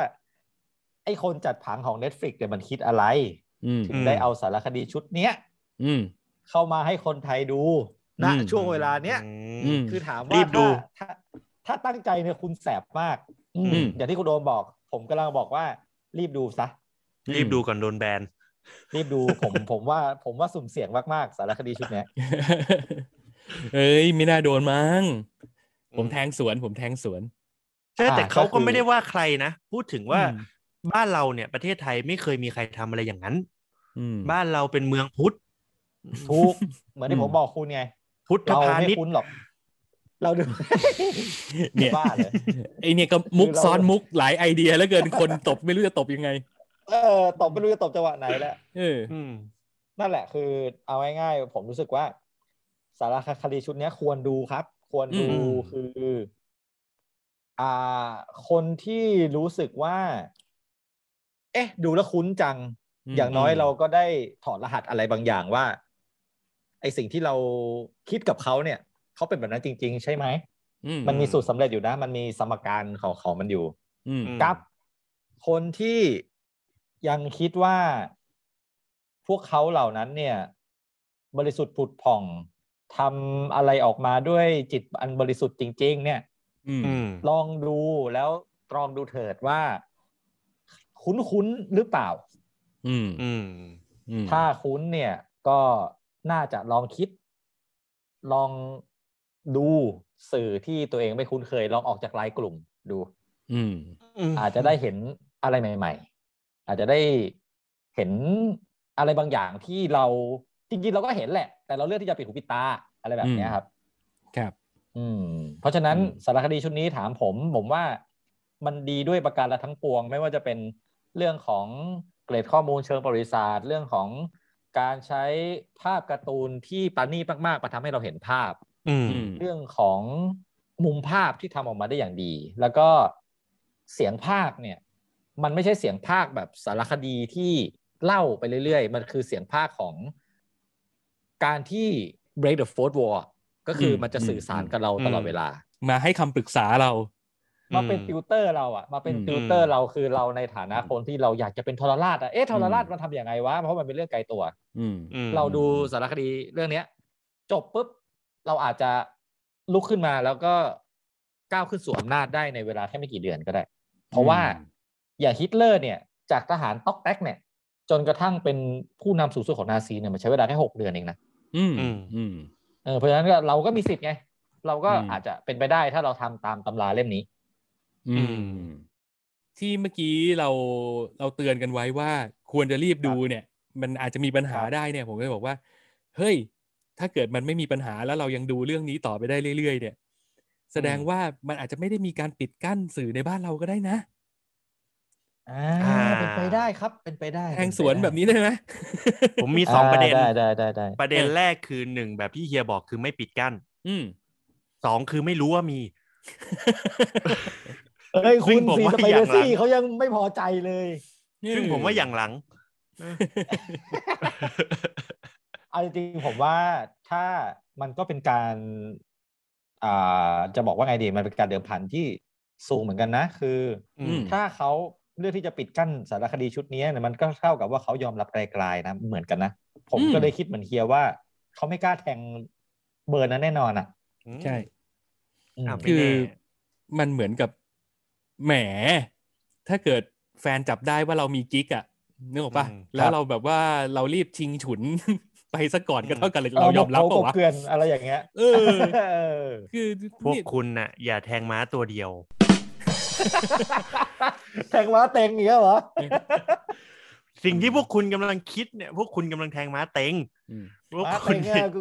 กูเห็นแทงแต่ม้าตายเนี่ยไม่วิ่งเลยโถไม่มีใครเขาแทงม้าตัวเดียวหรอกดูอย่างรูปที่อยู่ในกรอบดิม้ามาเป็นฝูงเลย นั่นเขาส่งสัญญาณว่าไม่มีนะครับ ม้าตัวเดียวไม่มีเออแทงทั้งฝูงอืมอืมแต่แทงผิดหมดเลยอืม ไอ้ลายม้าตะลุยน้ำเนี่ยผม ผมขัดใจตั้งแต่เห็นเวลามันไปอยู่ตามข้างๆรถกระบะอีซูซูดีแม็กละเดี๋ยวนี้หายไปแล้วนะต้องเออต้องต้องเด็กยุคเรานะถึงเอจะอทันเออเออมันจะชอบมีลายม้าเออตะลุยน้ำอยู่ข้างรถกระบะเนี่ยอืมใช่อืมแล้วก็ลายเชฟเนี้ยมันมักจะ อ่า ลายเนี้ยมันมักจะไปอยู่กับผู้บริหารที่ เชื่อในหลักฮวงจุ้ยอะ หงจุ้ยหงจุ้ยม้าเนี่ยอ่าอืมอ่าอ่าอ่าอืมม้าเนี่ยหงจุ้ยอืมซึ่งซึ่งไอชาวเน็ตมันก็ช่างกระไรได้ชาวเน็ตบ้านเราเนี่ยมันก็ไปขุดรูปว่า ผู้นำแต่ละคนที่เป็นคนอื่นของบ้านเราเนี่ยไม่ว่าจะเป็นคุณหญิงสุดารัตน์ไม่ว่าจะเป็นอ่พี่ทักษิณไม่ว่าจะเป็นพี่ธนาธรเวลาเขาให้สัมภาษณ์สื่อทางออนไลน์เนี่ย อืม background ข้างหลังเขาจะเป็นตู้หนังสือ อืม คนก็จะไปแซะกันว่า ก็เพราะไม่อ่านหนังสือไงก็เลยเป็นอย่างนี้ เออมันก็แสบดีเนี่ยคนบ้านเราเนี่ย เนี่ยแล้วคุณอืมเนี่ยคุณคุณชินคุณน่ะเป็นใหญ่เป็นโตในแผ่นดินไม่ได้แล้ว background ข้างหลังคุณเนี่ยคือชุดเมีย รู้เลยว่าใครอยู่เบื้องหลังคุณ เบื้องหลังของเอกบุรุษ คือสตรี แขวนชุดเมียสตรีไว้อยู่เป็น background อืมตลอดเวลาทุกเทปอืมอืมลิโป้ เก่งสุดอืมในสามก๊กยังครับตายเพราะเตียวเซียนเลยครับผมอืมผมเป็นใครล่ะที่ผมจะไม่กลัวเมีย อืม นี่ไงสุดยอดเรายอดชายเราต้องรู้จักอืมเตรียมเสี้ยนไว้ เตียวเซียนอ๋อพัมอะครับถ้าอย่างนั้นเดี๋ยวเราจบจากเรื่องทหารมาเข้าเรื่องตำรวจกันดีกว่า อะเอาเอาโอมปิดเหรอเอ้ยของคุณปิดเลยเวลา เอออืมเพราะของคุณเป็นหนังสองภาคติดเลยนี่ แล้วก็ใช่เฮ้ยดูใช่มีคนน่าจะสนใจเยอะเราเก็บไว้เป็นไฮไลท์ดีกว่า อ่าอ่าอ่าได้ โอเค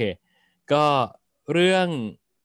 Den of Thieves นะครับ เป็นเรื่องที่ผมเพิ่งไปดูมาเป็นหนังนะ ไม่ได้เป็นซีรีส์ นี่คือหนังครับความยาว 2 ชั่วโมงนำแสดงโดยคุณเจอร์ลาร์ดบัตเลอร์ ตอนอืมที่ไถไถใน Netflix ว่าหาอะไรดูดีนะ แล้วเจอเรื่องนี้เนี่ย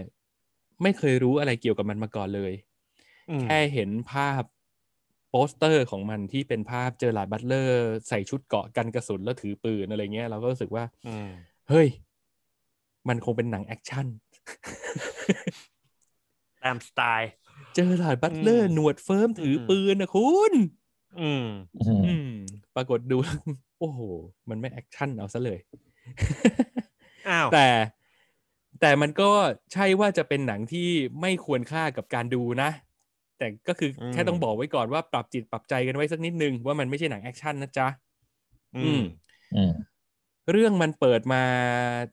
ด้วยฉากถนนทอดยาวเส้นหนึ่งในเมือง LA แล้วเราก็จะเห็นภาพรถขนเงินวิ่งไปตามถนนนั้นในยามราตรี แล้วก็อืมมี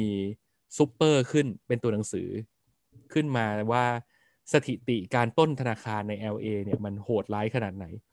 การโดยสรุปก็คือ นี่คือเมืองที่มีการปล้นธนาคารกันทุกชั่วโมงอะอืมเออ มันปล้นกันบ่อยมาก แล้วหลังจากนั้นเราก็จะเห็นว่า ไอ้รถขนเงินคันนี้มันไปจอดในร้านขายโดนัทแล้วเขาก็แวะซื้อกาแฟซื้ออะไรกัน แล้วก็โดนปล้น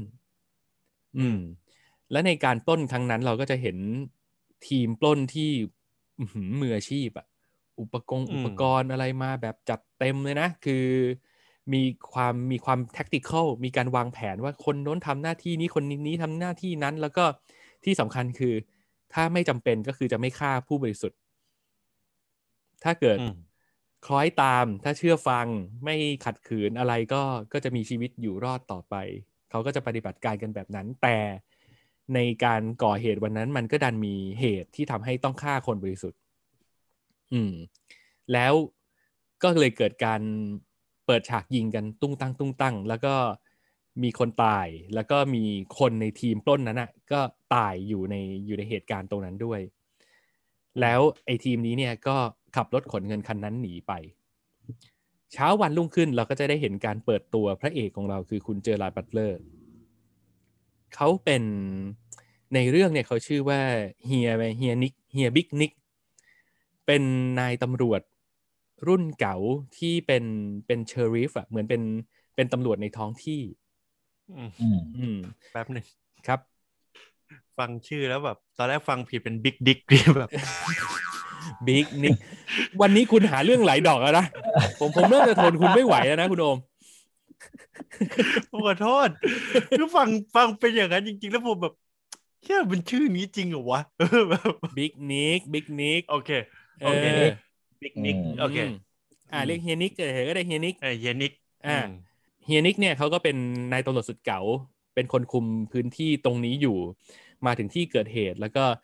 มาดูว่าเออ มีเหตุปล้นกันเนอะแล้วก็คือดูกักขละดูดูกลาง ดูเป็นตำรวจที่เหมือนไม่ใช่ตำรวจ คือมันดูทุเรศทุลังขนาดไหนคือ สิ่งที่มันทำคือ พอเขา ยิงกันตอนที่ซื้อกับซื้อโดนัทออกมาจากร้านอะ มันก็จะมีไอ้กล่องโดนัทตกอยู่ในที่เกิดเหตุใช่ไหม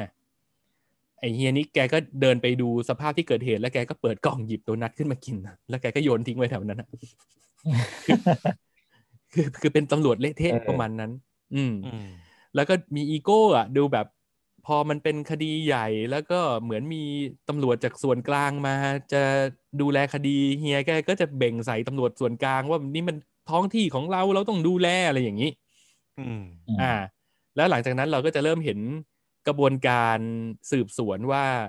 ไอ้แก๊งโจรพวกเนี้ยที่มันทำงานกันเป็นทีมเป็นขั้นเป็นตอนเนี่ย มันเป็นใครยังไงกันบ้างวะอืมอืมแล้วเรื่องมันก็จะตัดสลับไปเล่าฝั่งโจร แล้วเราก็จะเห็นว่าพวกทีมโจรพวกเนี้ย ที่มันปล้นรถขนเงินนั้นมา สิ่งที่มันปล้นมาคือในรถคันนั้นมันไม่มีเงิน คือมันเอารถเปล่าๆไป ซึ่งมันเลยทำให้เกิดเป็นข้อสงสัยใหญ่ ๆ ให้กับคนดู แล้วก็ทางทีมเฮียนิกที่เป็นตำรวจที่ต้องตามคดีนี้ด้วยว่าไอ้โจรพวกเนี้ยมันจะปล้นรถขนเงินเปล่าไปทำไมวะ อืม อืม แล้วหลังจากนั้นมูดของหนังมันก็จะค่อยๆทำให้เราเห็นว่า ไอ้ตำรวจชุดเนี้ย ตำรวจทีมของเฮียนิกที่เขาดำเนินการสืบสวนวิธีการของตำรวจชุดเนี้ยมันไม่ต่างจากโจรเลยอืมคือหนังเรื่องนี้มันทำให้เราเห็นว่า ไอ้ฝ่ายตำรวจก็ดูมีความเป็นโจรในตัวสูงมาก ในขณะที่อืมไอ้ฝ่ายโจรก็ดูมีความเป็นคนเป็นคน คือดูมีความแบบใสๆกุ๊กกิ๊กหวงลูกสาวอะไรอย่างเงี้ย อือืมม แต่ไอ้ฝั่งตำรวจนี่กักขละเลย แล้วแบบพอได้ข้อมูลมาว่าไอเด็กคนนี้เนี่ยน่าจะเกี่ยวข้องกับแก๊งนั้นเฮียนิกแกก็เข้าไปเข้าไปทำทีคุยด้วย พอคุยด้วยเผลอๆจังหวะเขาเดินปลีกตัวเข้าซอยเปลี่ยวๆมาปุ๊บเฮียนิกแกก็หวดหลับเลยเอาไฟฟ้าช็อตอะไรเงี้ยแล้วก็แบบพอพอไอตัวไอเด็กคนนี้มันตื่นขึ้นมาปุ๊บมันก็จะเห็น เห็นสภาพแบบเป็น เป็นเพนท์เฮาส์อะที่มีผู้ชายกล้ามกล้ามถอดเสื้อเดินกินเหล้าแล้วก็มีผู้หญิงนั่งนัวเนียกันอยู่อะไรอย่างเงี้ยคือสภาพมันคือแบบ นี่มันคือซ่องโจรชัดๆ มันคือคำว่า den of thieves จริง ๆอะมันคือซ่องโจรเออไอไอเด็กคนนี้มันตื่นขึ้นมามันก็จะแบบว่า กูโดนโจรแก๊งไหนจับมาวะเนี่ย คุยไปคุยมาสักพักถึงได้รู้อะว่าอ๋อไอพวกนี้คือตำรวจ เออ มันเป็นแบบนั้น อืม เออ แล้ววิธีสอบสวนก็ไม่ต้องอะไรยากนะ ก็ก็เนี่ยอืมใช้ biceps เนี่ย biceps รัดคอ รัดคอจนเดี๋ยวเดี๋ยวสักพอน้ำลายฟูมปากสักพักหนึ่งเดี๋ยวมันก็พูด อือืมมเออ อะไรอย่างเงี้ย ก็ก็ดูเป็นเจอราร์ดบัตเลอร์ดีอืมเออ เออ เนี่ยแหละ หนังมันจะเล่าเรื่องแบบนี้ คือมันทำให้เราเห็นความความดักดักของตำรวจ แล้วก็ได้เห็นความใสๆของโจร แล้วสิ่งที่อืมดำเนินเรื่องไปในช่วงหนึ่งชั่วโมงแรกคือ มันมีความเป็นหนังแก๊งว่ะ อืมอืมอืมมันเหมือนหนังแก๊งสเตอร์อะเพียงแต่ว่าไอ้แก๊งหนึ่งมันคือแก๊งเครื่องแบบแค่นั้นเองอะอืมอืมแต่อืมวิธีการมันคือหนังแก๊งเลยมันเหมือนมันเหมือนหนังแก๊งที่มีสองแก๊งขัดแย้งกันเลยอะเออมันเดินเรื่องแบบอืนั้นมอืม อย่างที่บอกมันมีสองชั่วโมงเนาะหนังเรื่องนี้ พอผ่านช่วงหนังแก๊งไปแล้ว พอเข้าช่วงชั่วโมงที่สองปุ๊บเนี่ยมันก็จะเปลี่ยนท่าทีในการเล่าไปเป็นหนังไฮส์เว้ยมันอืมอยู่ดีๆ มันกลายเป็นหนังโจรกรรม เพราะว่าอืมพอเราจับต้นชนปลายได้บางอย่างว่าไอ้พวกโจรพวกนี้มันจะทำอะไรนะ แล้วไอ้หนึ่งชั่วโมงหลังอะมันเป็นเรื่องปฏิบัติการของแก๊งโจร แล้วก็ไอ้ตำรวจเนี่ยที่พยายามจะเกาะเบาะแสไปว่าไอ้โจรมันจะทำอะไร แล้วต้องพยายามหยุดการปล้นครั้งใหญ่ของโจรกลุ่มนี้ให้ได้ อืม เพราะฉะนั้นการดูหนังเรื่องนี้เหมือนดูหนังสองเรื่อง อืมอืมความสนุกพี่ว่าโอเค ไม่ได้ถึงกับแย่ แต่มันอืมมีความไม่จำเป็นอะไรหลาย ๆ อย่างเกิดขึ้น ซึ่งถ้าให้เรานึกเดาเอาเอง เราก็คงรู้สึกว่า เขาคงอยากจะสับขาหลอกเราแหละ ไม่รู้ว่าครับเป็นอย่างนี้ตั้งแต่เมื่อไหร่นะ แต่ว่าอยู่ดีๆในไม่ใช่แค่เมืองไทยหรอกในในโลกเนี้ยแหละคือ อยู่ดีๆไอการดูหนังแล้วเดาไม่ได้มันกลายเป็น standard บางอย่างอะมันเหมือนกับอืมคนดูบางส่วนจะรู้สึกว่าหนังที่เดาไม่ได้คือหนังดี และหนังที่เดาได้คือหนังห่วยอะไรเงี้ย เราไม่รู้ว่าไอ้มาตรฐานนี้มันมีมาตั้งแต่เมื่อไหร่แต่ว่าสิ่งหนึ่งที่เราเห็นในหนังเรื่องนี้คือ เขาพยายามจะทำให้เราเดาไม่ได้ ด้วยการสับขาหลอกไปทางโน้นทีทางนี้ที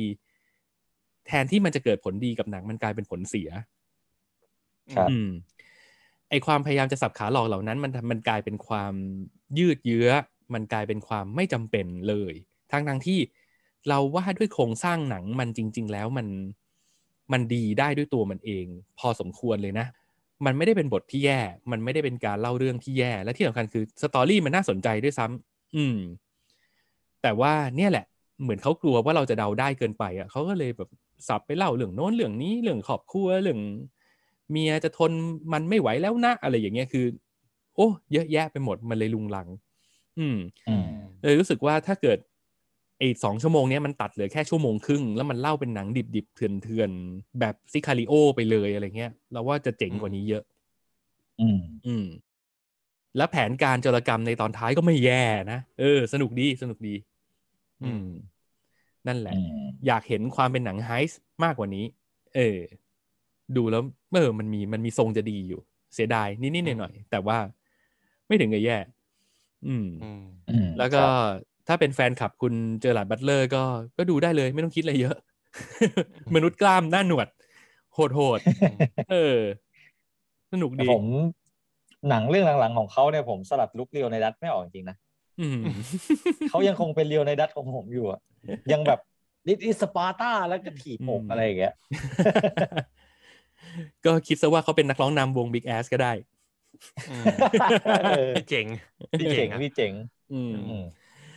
เออ ก็เออ ก็ยังก็ยังคงมีมาดแบบนั้นอยู่ เพียงแต่เรื่องนี้เขาก็พยายามจะเล่นให้มันมีมุมดราม่า มีมิติดราม่า แต่ว่า มันก็ไม่ใช่ส่วนที่ดีของหนังอะข้ามข้ามๆไปก็ได้อืมเออ ไม่ต้องไปคาดหวังกับมุมดราม่าของเขา อืมอืม ครับกล่าวโดยสรุปก็คือ แนะนำแบบเบาๆดูได้ว่างๆดูได้ แล้วก็อืมถ้าเกิดไม่ได้ชอบอะไรแบบนี้อยากดูอะไรที่เข้มข้นกว่านี้ก็ข้ามไปก็ได้ ก็ไม่ได้ถือว่าพลาดอะไรอืมอืม แล้วถ้าเกิดใครคาดหวังว่าจะได้ดูหนังแอคชั่นยิงกันถล่มระเบิดภูเขาเผากระท่อมก็เรื่องนี้ไม่ใช่นะจ๊ะ อืมอืมโอเค ประมาณครับนี้ครับ อืมอือหือ โอเคครับอะครับ เรื่องสุดท้ายของวันนี้ ครับผม ถ้าสำหรับใครที่ต้องการความแอคชั่น เร้าใจอืมเลือดสาดโอ้โหอืมไม่มี โซ่แทรกหยอกุญแจมือ อืม ไม่มา อือืมมเดี๋ยวไม่มีด้วยเหรอเอ้ยไม่มีอืมซีรีส์ที่โอมจะเล่าต่อไปนี้ครับ เป็น เรื่องราวของผู้กำกับหนังโป๊ชื่อดังอืมจอห์นที่แว่มีนตัวตนจริงไม่ใช่จอห์นแว่ๆนน่าจะเป็นของไอบ้าราดอลของจอห์นแว่นอีกทีหนึ่งอืมอ่าอืมอืมซึ่งต้องบอกว่าในยุค 80 เนี่ยผู้ชายคนนี้เขาโด่งดังมากเขาเป็นครับเหมือนบิดาแห่งวงการ AV ของญี่ปุ่นอืมใช่ใช่ผู้สร้างผลงานที่มาเป็นครูเป็นอาจารย์ของเราหลายเรื่องอืมอืมเป็นอาจารย์ในแง่ของการทำหนัง อาจารย์ในแง่ของการ อืมโอเคอะบึอะบึอ่าอ่าเออกิจกรรมเข้าจังหวะโอเคอืมอืมอืมครับ ซีรีส์เรื่องนี้มีชื่อว่า The Naked Director ครับผม โป๊บ้ากล้าเปื่อยอืมชื่อดี นึกถึงพี่ตูนขึ้นมาเลยชื่อ เชื่อว่ากล้าก้าวมันใกล้กันไหมล่ะเออเออใกล้ใกล้ใกล้ใกล้อืมอืม โอเคอืมก็ซีรีส์เรื่องนี้ครับ มีความยาวทั้งหมด 8 ตอน มีครัมาบแล้ว 2 ซีซั่นอืมซึ่งครับซีซั่นสองถ้าไม่แบบฟีดแบ็ดีจนทำซีซั่นสามก็คือน่าจะจบแล้วล่ะ จบบริบูรณ์แล้วล่ะอืมอืมในซีซั่นที่สองนี้ครับครับ ซึ่งเดี๋ยวเล่าให้ฟังคร่าวๆก่อนละกันว่าเรื่องราวความเป็นมาเป็นยังไง แล้วก็ครับมันมีความน่าสนใจยังไงเนาะก็คือในยุค 80 ยุคนั้นเนี่ยเป็นยุคที่ ทางญี่ปุ่นเนี่ยค่อนข้างที่จะแบบ มีหนัง AV แล้ว แต่เป็นการมีหนัง AV แบบ แบบไม่ได้สอดใส่เข้าไปจริงๆอืมเป็นการจำลองอืมการการมีเพศสัมพันธ์อืมหนังอานั่นแหละเออเป็นเป็นกึ่งกึ่งหนังอา อันนี้ผมขออืมผมขอโค้ดคำครับจากจากพี่พี่ต่อพงษ์เสวตามเขาเขาเป็นอืมผู้ดำเนินรายการในช่อง Viewfinder เขาทำรายการครั Scoop บ Viewfinder ครับ เวลาเวลาพูดถึงหนังประเภทเนี้ยเขาจะเรียกว่าเป็นหนังแนวบทไข่โอ้เห็นภาพเลยโอเคโอ้ยถ้าไม่ชอบใจอย่าอะด่าผมนะครับ ไปไปด่าพี่ต่อนะครับ พี่ต่อพงษ์เสวตามนะครับอืมอืมอะอ่าหนังบนซึ่ไข่อืมซึ่งณณช่วงเวลานั้นเนี่ย สิ่งที่มันยอดนิยมของญี่ปุ่นเนี่ยมันคือหนังสือโป๊ะครับ แล้วก็ครับหนังอาที่ที่เป็นการจำลองการมีเพศสัมพันธ์ ครับหนังบนไข่ จนจนอืมการมาถึงของผู้ชายคนหนึ่งที่ชื่อว่ามุรานิชิโทรุอืมมุรานิชิโทรุเนี่ยเขาเป็นเซลแมนที่ก็เป็นเซลแมนขายหนังสือภาษาอังกฤษมั้ง ถ้าผมจำไม่ผิด อืมอืมแล้วคราวนี้เนี่ยเขาก็มีเหตุการณ์พลิกผันที่ให้กลายมาเป็นผู้กำกับหนัง AV อืมอืม อืมนะคือ มันมันมันเริ่มมาจากการที่แบบตัวมูรานิชิโทรุเนี่ยเขาเขาเจอเหตุการณ์ที่แบบว่าสะเทือนจิตใจก็คือครอบครัวพัง เมียมีอืมชู้ แล้วก็อาชีพเซลแมนที่เขาทำเนี่ย มันก็ไม่ได้แบบประสบความสำเร็จอะไรมาก อืมอือืมมจนเขาได้มาเจอกับเหมือนเป็นนักเลงปลายแถวคนหนึ่งที่ชื่อว่าโทชิ อืม อืม โทชิเนี่ยเป็นคนชักชวนให้มุรานิชิโทรุเนี่ยเข้ามาสู่วงการ หนังผู้ใหญ่อืมอืมโดยเริ่มต้นจากการทำหนังสือโป๊ก่อนอืมพอทำหนังสือโป๊ปุ๊บ สักพักก็เริ่มต้นขยับขยายธุรกิจไป หลังจากที่ได้เงินจากการทำหนังสือโป๊มาแล้วเนี่ยอืมเขาก็เริ่มต้นเป็นการทำภาพยนตร์ AV อืมซึ่งต้องบอกว่าตัวคุณมูรานิชิโทรุเนี่ยเขามีความสามารถในเรื่องของการพรีเซนต์เพราะเขาเป็นเซลล์มาก่อน อืมอืมมันทำให้คนเชื่อในสิ่งที่เขาพูด อืม คือคือก็เป็นคนเก่งนั่นแหละ แต่แค่มันหลุดใช่มาอยู่ในธุรกิจนี้นะอ่าใช่คือถ้าไปอยู่ในสายเทคก็เป็นสตีฟจ็อบไปแล้ว อ่าใช่อืมแล้วตัวเขาเองเนี่ยเขามีความคิดสร้างสรรค์อืมเขามีความอยากที่จะทำของใหม่อยู่ตลอดเวลา อะไรก็ตามที่ไม่เหมือนคนอื่นเขาอยากจะทำอืมให้มันให้มันดีกว่า อือืมมจนพอได้มาทำภาพยนตร์ AV เรื่องแรกของเขาเนี่ย หลังจากที่เขาได้ดูมาแล้วว่า เอ้ยก่อนหน้าเนี้ย AV หนัง AV เนี่ย มันไม่มีการมีเพศสัมพันธ์จริง ๆ มันเป็นแค่การจำลองอืมทำไมเราต้องทำอย่างนั้น มันไม่เข้าถึงอารมณ์อืมมีกันจริง ๆ ไปเลยอืมเรียลเราต้องการความเรียวไปเลยเรียลอืมเออ ก็เลยกลายเป็นจุดเริ่มต้นของภาพยนตร์ AV ที่มีการมีเพศสัมพันธ์จริง ๆ เริ่มต้นจากคุณมูรานิชิโทรุนี่แหละ อืมอืมหลังจากนั้น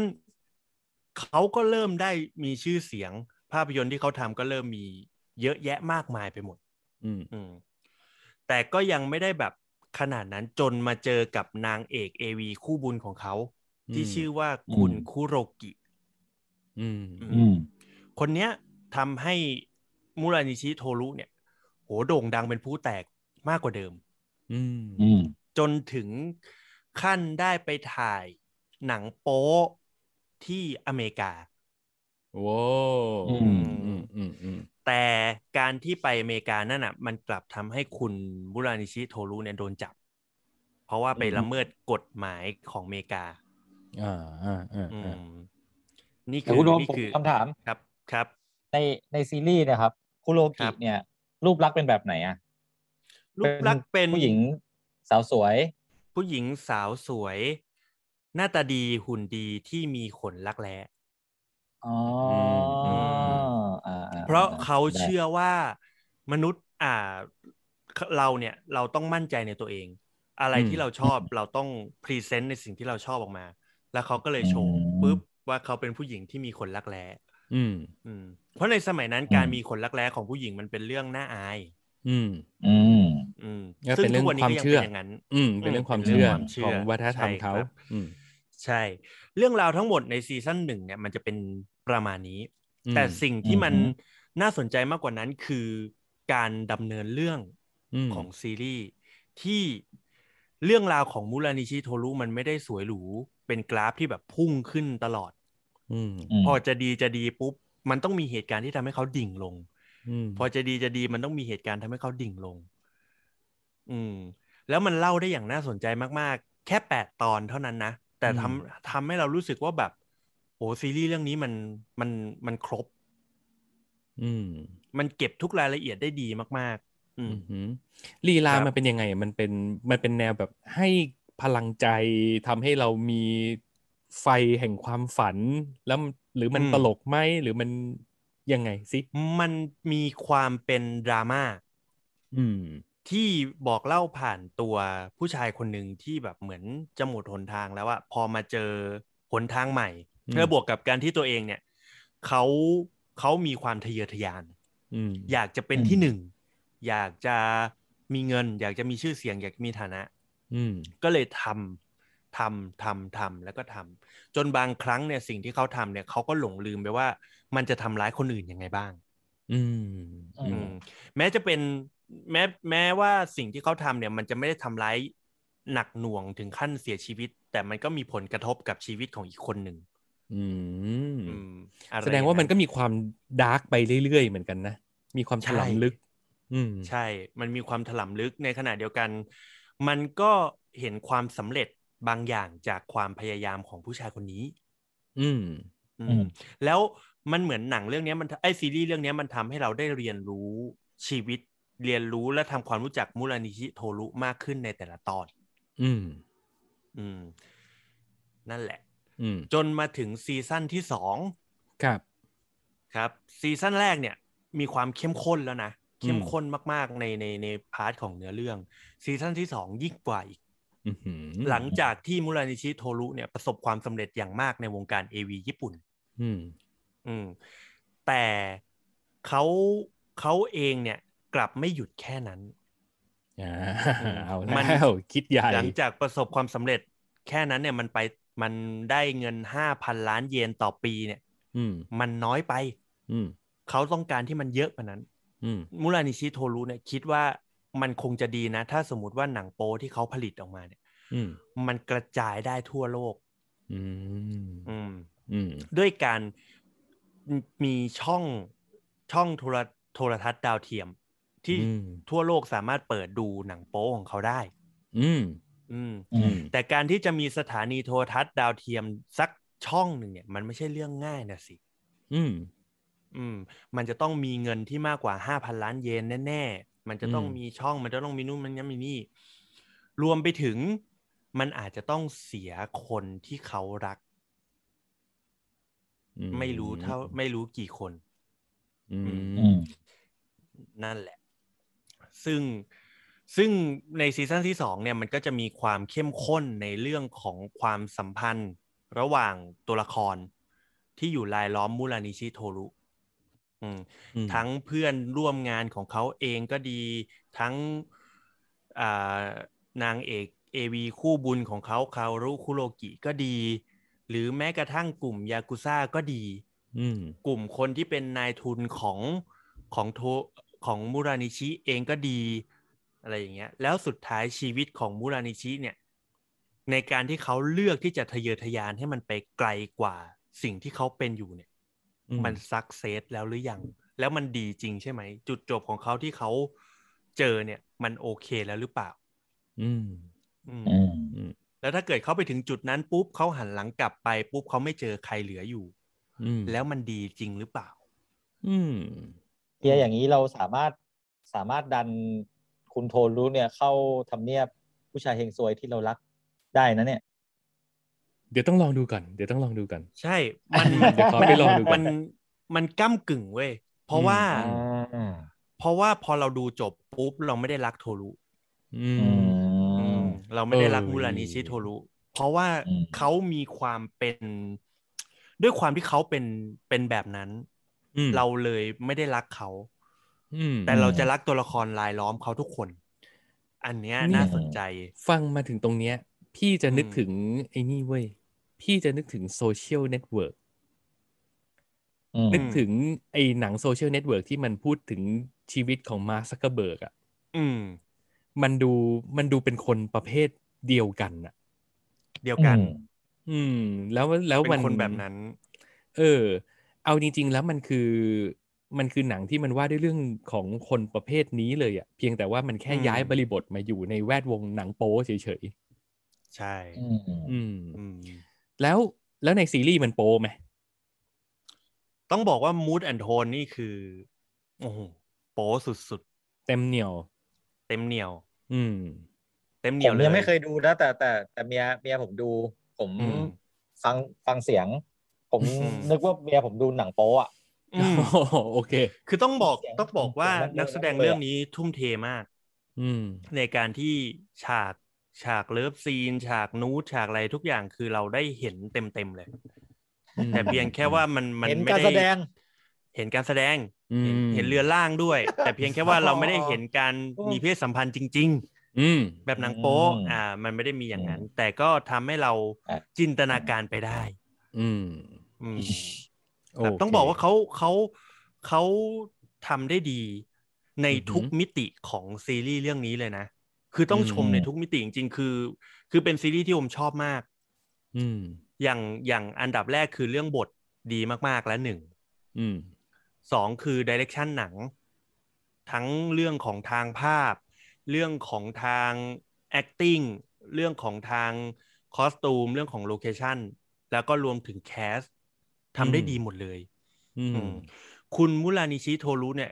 นักแสดงเขาเขาชื่อคุณ ทาคายุกิยามาดะอืมทาคายุกิยามาดะเขารับบทเป็นเซริซาวะในในเดอะโครเรียกเขาว่าอืมอีกาซูซูรันอ่าคือในเรื่องนั้นนี่โคตรเท่ไปเลยนะเท่แต่เรื่องนี้คือเปลี่ยนลุคไปเลย แล้วกลายเป็นแคสเนี้ยดีมาก อืมอืมดีมากแล้วเขาเปลี่ยนการแสดงของเขาได้แบบโอ้โหเขาคือมุรานิชิโทรุที่แบบ อือหือเล่นดีจริง ๆอะอืม โอเค น่าสนใจครับเดี๋ยวจะไปตามดูใช่แล้วจะได้มาแสดงความคิดเห็นว่าอืมควรจะเข้ามาอยู่ในสมาพันธ์ผู้ชายเฮงซวยที่เออเรารักไหมแต่แต่อยากอยากให้ดูจริง ๆ นะ เพราะว่าอืมเท่าที่โอมเล่าเนี่ยโอมไม่ได้สปอยอืมเพราะมันสร้างมาจากเรื่องจริงอืมแต่ว่าโอมไม่ได้ลงดีเทลลึกในในรายละเอียดของซีรีส์เพราะว่าโอมรู้สึกว่าอยากให้ดูเอง อืมครับอืมแล้วผมดูแล้วผมน่าจะอินด้วยเพราะผมเคยอยู่ในธุรกิจนี้มาก่อนอ่าเฮ้ยผมมีประสบการณ์ร่วม เฮ้ยจริงไหมเนี่ยเอ้ย ผมไม่ได้เป็นเฮ้ยนักแสดงนะอืมเอ้ยยังในไม่ไม่ได้กำอยู่กับกันหนัมางตั้งนาน AV ทำไมผมไม่เคยรู้เลย ในยุคที่สู้ชีวิตแบบมีงานอะไรก็ต้องทำเนี่ยผมอืมผมเป็นฟรีแลนซ์ตัดต่อที่เคยรับงานตัดต่อหนังบทไข่มาก่อน เฮ้ย เฮ้ยเฮ้ยเฮียต้องชอบไอ้ยาเรื่องนี้แน่ ๆ แล้วจะบอกว่ายให้ดูจริงแล้วจะบอกว่าในวันที่คุณต้องทำงานอยู่ในธุรกิจนี้นะ แล้วอืม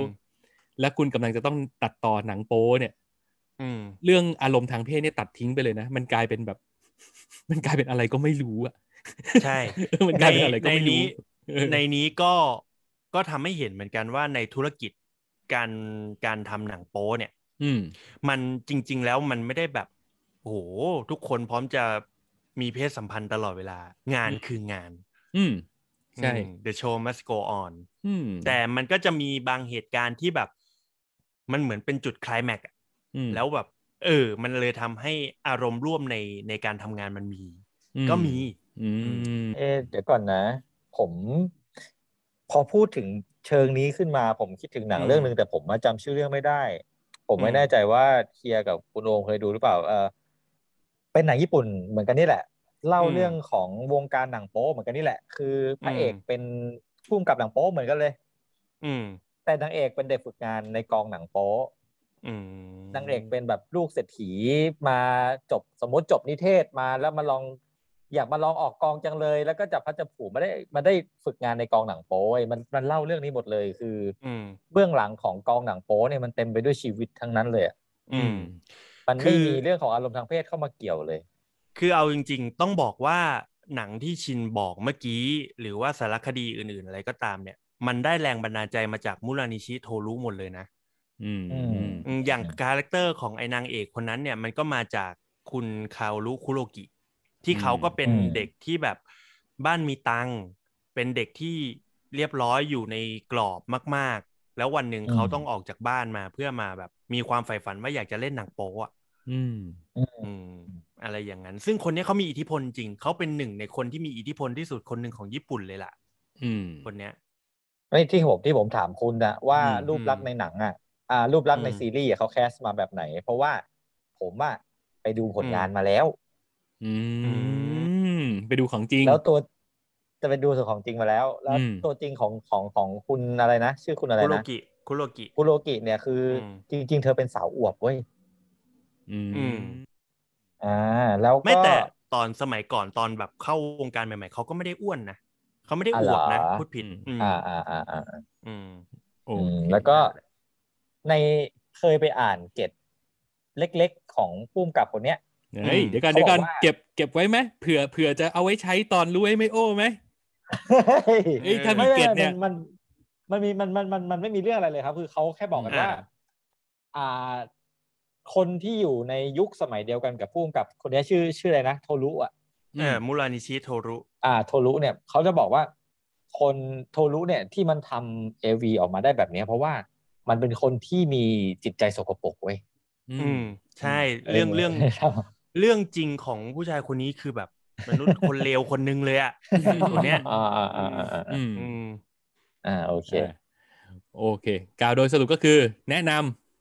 แนะนำแรงๆ แบบแรงๆ จริงโอเค ได้เดี๋ยวผมจะไปคือลอองยู่กับแฟนดูต้องปิดเสียงดูไหมๆไม่ต้องไม่ต้องไม่ต้องมันอาจจะทำให้คุณสนุกขึ้นก็ได้ อะครับและนี่ก็คือทั้งหมดที่เราไปโดนกันมาในรอบสัปดาห์นี้นะครับ ขอบคุณคุณผู้ฟังที่ติดตามฟังกันมาถึงตรงนี้ ถ้ามีอะไรอยากจะแนะนำติติงตักเตือนเราก็มาคอมเมนต์บอกกันได้นะครับ ที่บล็อกดินะครับที่ในช่องครับคอมเมนต์ใน YouTube ตอนที่เราอัปโหลดนะครับ แล้วก็ที่เพจ Facebook ของ Minority ได้เลยนะครับ ครัครับบอืมผมอย่าลืมกดไลค์กดแชร์กด Subscribe กด Follow กันไว้ในทุกช่องทางที่คุณถนัดด้วยนะครับ ครับ โอเค และก่อนจากกันไปในวันนี้ เข้าสู่ช่วงรู้ไว้ไม่โอ้ครับผมมาโอ้โอ้น้อยออกออก ถ้าออกผมน่าหนักเลยนั่นไงนี่ไงอะคุณชิน โอเค และต่อจากนี้ไปก็คือ รู้ไว้ไม่โอ้โดยคุณชิน ครับ ก็ขออนุญาตต่อเนื่องจากเรื่องที่ผมเล่ามาวันนี้เลยแล้วกันอืมก็เรื่องเอ่อ how to become a Thailand ครับ อืมครับ ก็รู้หรือไม่ครับว่าประเทศไทยเราเนี่ย จริง ๆ แล้วเนี่ย เราถูกสอนมาว่า ประเทศไทยอ่าเกิดการรัฐประหารมาแล้วทั้งหมด 13 ครั้ง อืมครับ แต่จริง ๆ แล้วอะ ประเทศไทยเนี่ย รัฐประหารมาทั้งหมด 21 ครั้งอืมเฮ้ยอืมสำเร็จ 13 ครั้ง ไม่สำเร็จ 8 ครั้งอืมอืมนั่นเลยทำให้เราเป็นประเทศอันดับ 4 ของโลกที่มีรัฐประหารมากที่สุดอืมปรบมือ และอันดับขอโลกจากกันไปนะครับผมแต่เพียงเท่านี้สำหรับวันนี้ สวัสดีครับ สวัสดีครับ